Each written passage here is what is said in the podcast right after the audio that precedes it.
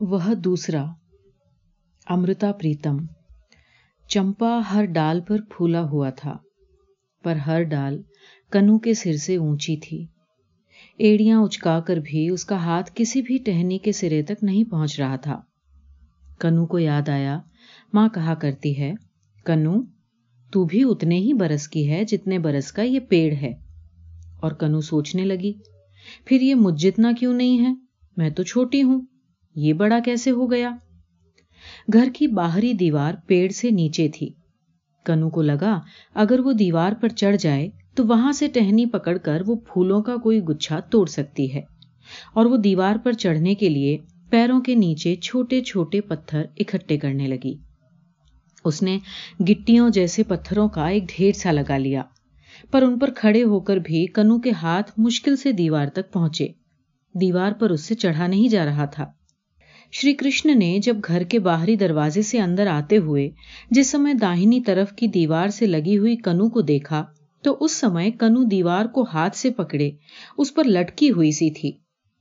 نہ اس سے اوپر چڑھا جا رہا تھا، نہ نیچے ہی اتر پا رہی تھی۔ شری کرشن نے دوڑ کر کنو کو دیوار سے اتار لیا۔ پھر باہوں میں اٹھا کر اونچا اٹھایا، تو کنو نے ایک ڈال سے پھولوں کا ایک گچھا توڑ لیا۔ گچھے کی ڈنڈی کو کنو نے ایک تسلی سے مٹھی میں لے لیا۔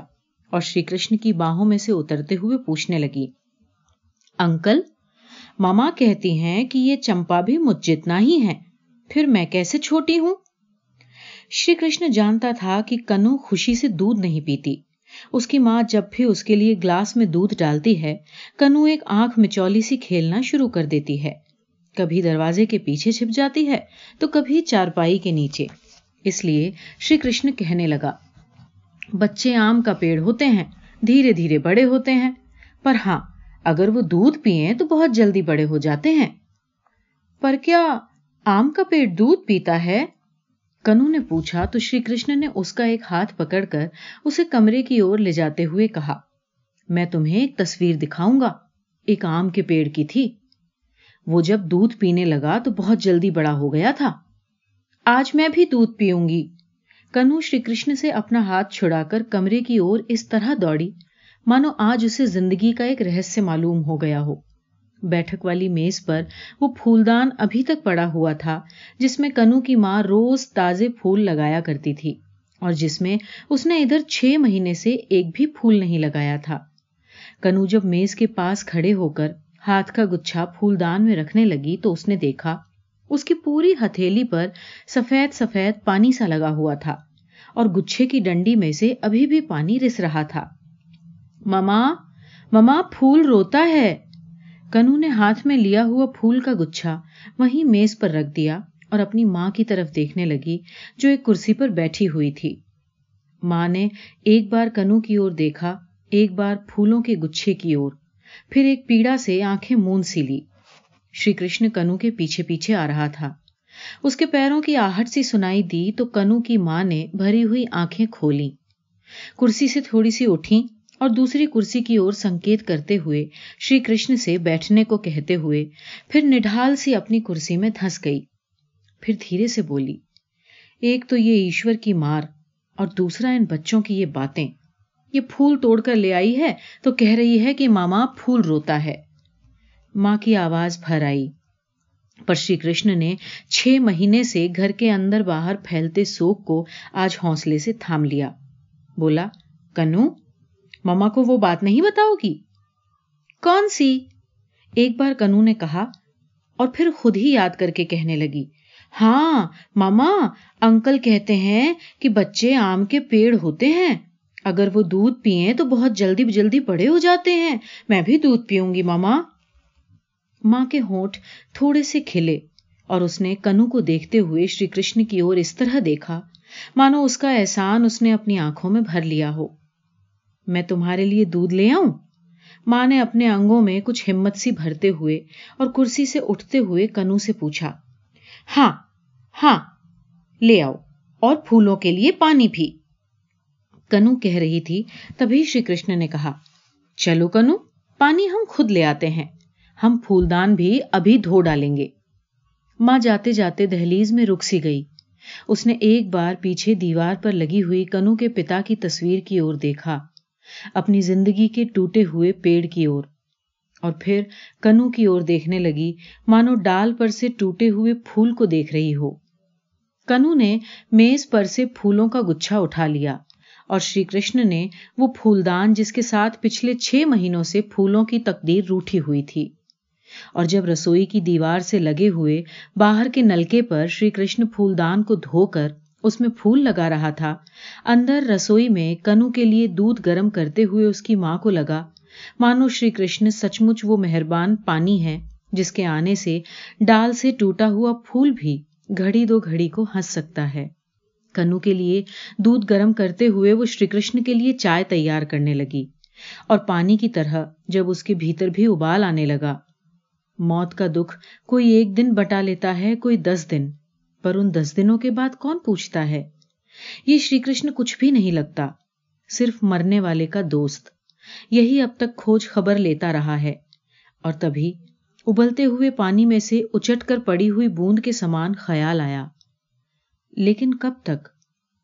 وہ دودھ کا گلاس اور چائے کے دو پیالے لے کر جب کمرے میں آئی، کمرے کی ہوا میں ایک ہلکی سی خوشبو تھی۔ مانو بیتے ہوئے دنوں کی خوشبو ہو۔ ان دنوں کی جب کنو کے پتا جیوت تھے۔ آج پہلا دن تھا جب کنو نے جلدی سے دودھ کا گلاس پی لیا اور کہنے لگی، ماں ماں، آپ میرے ساتھ کبھی تاش نہیں کھیلتی پاپا کھیلا کرتے تھے۔ آج انکل کہہ رہے ہیں وہ میرے ساتھ تاش کھیلیں گے۔ ماں، پچھلے چھ مہینے سے کھانا پینا بھولے ہوئے تھی۔ پر آج ہاتھ میں لیے ہوئے چائے کے پیالے کی پہلی گھونٹ اس نے اس طرح بھری۔ مانو اسے ایک گرم گھونٹ کی سخت طلب ہو۔ کنو صرف ایک کھیل جانتی تھی، تین پتی، جو وہ اپنے پاپا کے ساتھ کھیلا کرتی تھی۔ پر کنو کے کھیل میں کنو کا جیتنا ضروری ہوتا تھا اور پاپا کا ہارنا۔ کنو کی سمجھ میں تاش کا کھیل صرف اسی کو جتانے کے لیے بنا تھا۔ وہ جب ہاتھ میں تاش کے پتے لے کر پاپا کے پیچھے پیچھے دوڑتے ہوئے پاپا سے تاش کھیلنے کے لیے کہا کرتی تو پاپا آگے آگے دوڑتے ہوئے کہا کرتے، نہ بھائی، نہ، میں نہیں کھیلتا، میں تو ہار جاؤں گا۔ اور انت میں کنو پاپا کو تاش کھیلنے کے لیے منا کر ایسے خوش ہو جاتی، مانو اس نے پاپا کو ہار جانے کے لیے منا لیا ہو۔ آج کنو جب شری کرشن انکل کے ساتھ تاش کھیلنے لگی، تو پہلے دو ایک بار اپنے پتے چھوٹے اور شری کرشن انکل کے پتے بڑے دیکھ کر اتنا حیران ہوئی، مانو آج اس نے کوئی عجیب بات دیکھی ہو۔ اور اس کا ننہا سا منہ غصے کے کارن رواسا ہو گیا۔ پر شری کرشن نے بات سمجھ لی اور وہ پھر پتے بانٹنے لگا۔ اکے بادشاہ اور بیگ میں کنو کی طرف اور چھوٹے پتے اپنی طرف۔ کنو کا کھویا ہوا وشواس لوٹ آیا اور وہ ایک ہی پل میں وہی پرانے دنوں والی کنو ہو گئی۔ پاس بیٹھی ہوئی ماں نے بھی جیسے یہ کنوا چھ مہینوں کے بعد دیکھی ہو۔ اس کے انتر میں ایک اچمبے کا سا سکھ انوبھو ہوا۔ شری کرشن کو تو معلوم نہیں تھا کہ کنو کے پاپا سدا بڑے پتے کنو کو دیا کرتے تھے۔ پھر یہ بات اس نے کیسے جان لی؟ انکل ہار گئے، انکل ہار گئے۔ کنو ہر بار اپنے پتے دکھاتے ہوئے جب زور سے ہنسنے لگتی، تو چھ مہینوں سے اداس کھڑی ہوئی گھر کی دیواریں بھی مسکرا پڑی۔ اگلے دنوں میں کنو نے شری کرشن انکل کے ساتھ جا کر کبھی سرکس دیکھا، کبھی آئس کریم کھائیں، کبھی نیا جوتا خریدا اور پھر جب ماں اسے اسکول میں داخل کروانے کے لیے لے کر چلی تو کنو نے ضد پکڑ لی کہ وہ شری کرشن انکل کے ساتھ ہی اسکول جائے گی۔ اور پھر ایک درگھٹنا ہو گئی۔ گھر سے تھوڑی ہی دور پر ایک سرکاری باغ تھا جہاں پڑوسیوں کی لڑکی کے ساتھ کنو کھیلنے گئی۔ وہاں باغ کے کونے والی برجی پر چڑھتے سمے وہ اس کی سیڑھیوں پر سے گر پڑی اور اس کی ایک ٹانگ کی ہڈی چٹک گئی۔ وہ ایک چھوٹا سا شہر تھا۔ جہاں جلدی سے صرف حکیم کو بلایا جا سکتا تھا۔ وہ جب اپنے انداز سے ہڈی چڑھا رہا تھا، تب اس کی سہایتا کے لیے وہاں کیول شری کرشن تھا، جس نے چیخیں مارتی ہوئی کنو کی ٹانگ کو پکڑ کے رکھا تھا۔ کنو چیختی رہی، انکل میری ٹانگ چھوڑ دیجیے پر جب اس کے کہنے کے وپریت شری کرشن نے اس کی ٹانگ نہیں چھوڑی، تو کنو نے جتنی بھی گالیاں سنی تھیں، وہ سب اسے دے دیں۔ وہ پیڑا سے اور غصے کے کارن روتی رہی۔ اور گالیاں دیتی رہی۔ پر ہڈی بیٹھ گئی، پٹی بند گئی۔ پھر جب کنو سو کر اٹھی تو اس کی ٹانگ میں پیڑا نہیں تھی۔ یہ ایک ایسے دن کی گھٹنا تھی جو کنو کو نہ جانے کیا دے گئی۔ دوسرے دن شری کرشن کی گود میں بیٹھ کر کنو نے دھیمے سور میں اس سے پوچھا، انکل، اب آپ میرے پاپا ہیں نا؟ شری کرشن نے دھیرے سے کنو کا ماتھا چوم لیا۔ اسے لگا کہ جو بات وہ سوئم نہیں کہہ پا رہا تھا، وہ کنو نے کہہ دی تھی۔ اور پھر مانو، اس بات کا جواب دینے کے لیے اس نے کنو کی ماں سے ہمت مانگی، ایک نظر بھر کر اس کی اور دیکھا۔ ماں کنو کے پرشن سے شاید بہت سکچا گئی تھی۔ جلدی سے کنو سے کہنے لگی، یہ انکل ہیں بیٹا، تمہارے پاپا تو وہ تھے اور اس نے کنو کو دیوار پر لگی ہوئی تصویر کی اور دیکھنے کا سنکیت دیا۔ کنو نے ادھر بھی دیکھا اور پھر شری کرشن کے کندھے سے لگ کر بولی، یہ بھی میرے پاپا ہیں۔ اور شری کرشن نے بچی کو کس کر اپنے گلے سے لگا لیا۔ پھر پتا لگا کہ جنگ میں کام آئے ہوئے افسروں کی ودواؤں کو سرکار سہایتا دے رہی ہے۔ زمینیں بھی اور زمینوں پر مکان بنانے کے لیے روپیہ بھی۔ کنو کی ماں کو بڑے شہر جا کر کچھ فارم بھرنے تھے، اس لیے گئی۔ پر جب وہ واپس آئی، وہ اکیلی نہیں تھی۔ اس کے ساتھ کنو کے پاپا کے رینک کا ایک افسر تھا جو سرکاری لکھا پڑھی میں اس کی سہایتا کرنے کے لیے اس کے ساتھ آیا تھا۔ شری کرشن اسی پرکار آتا رہا، کنو کے ساتھ کھیلتا رہا۔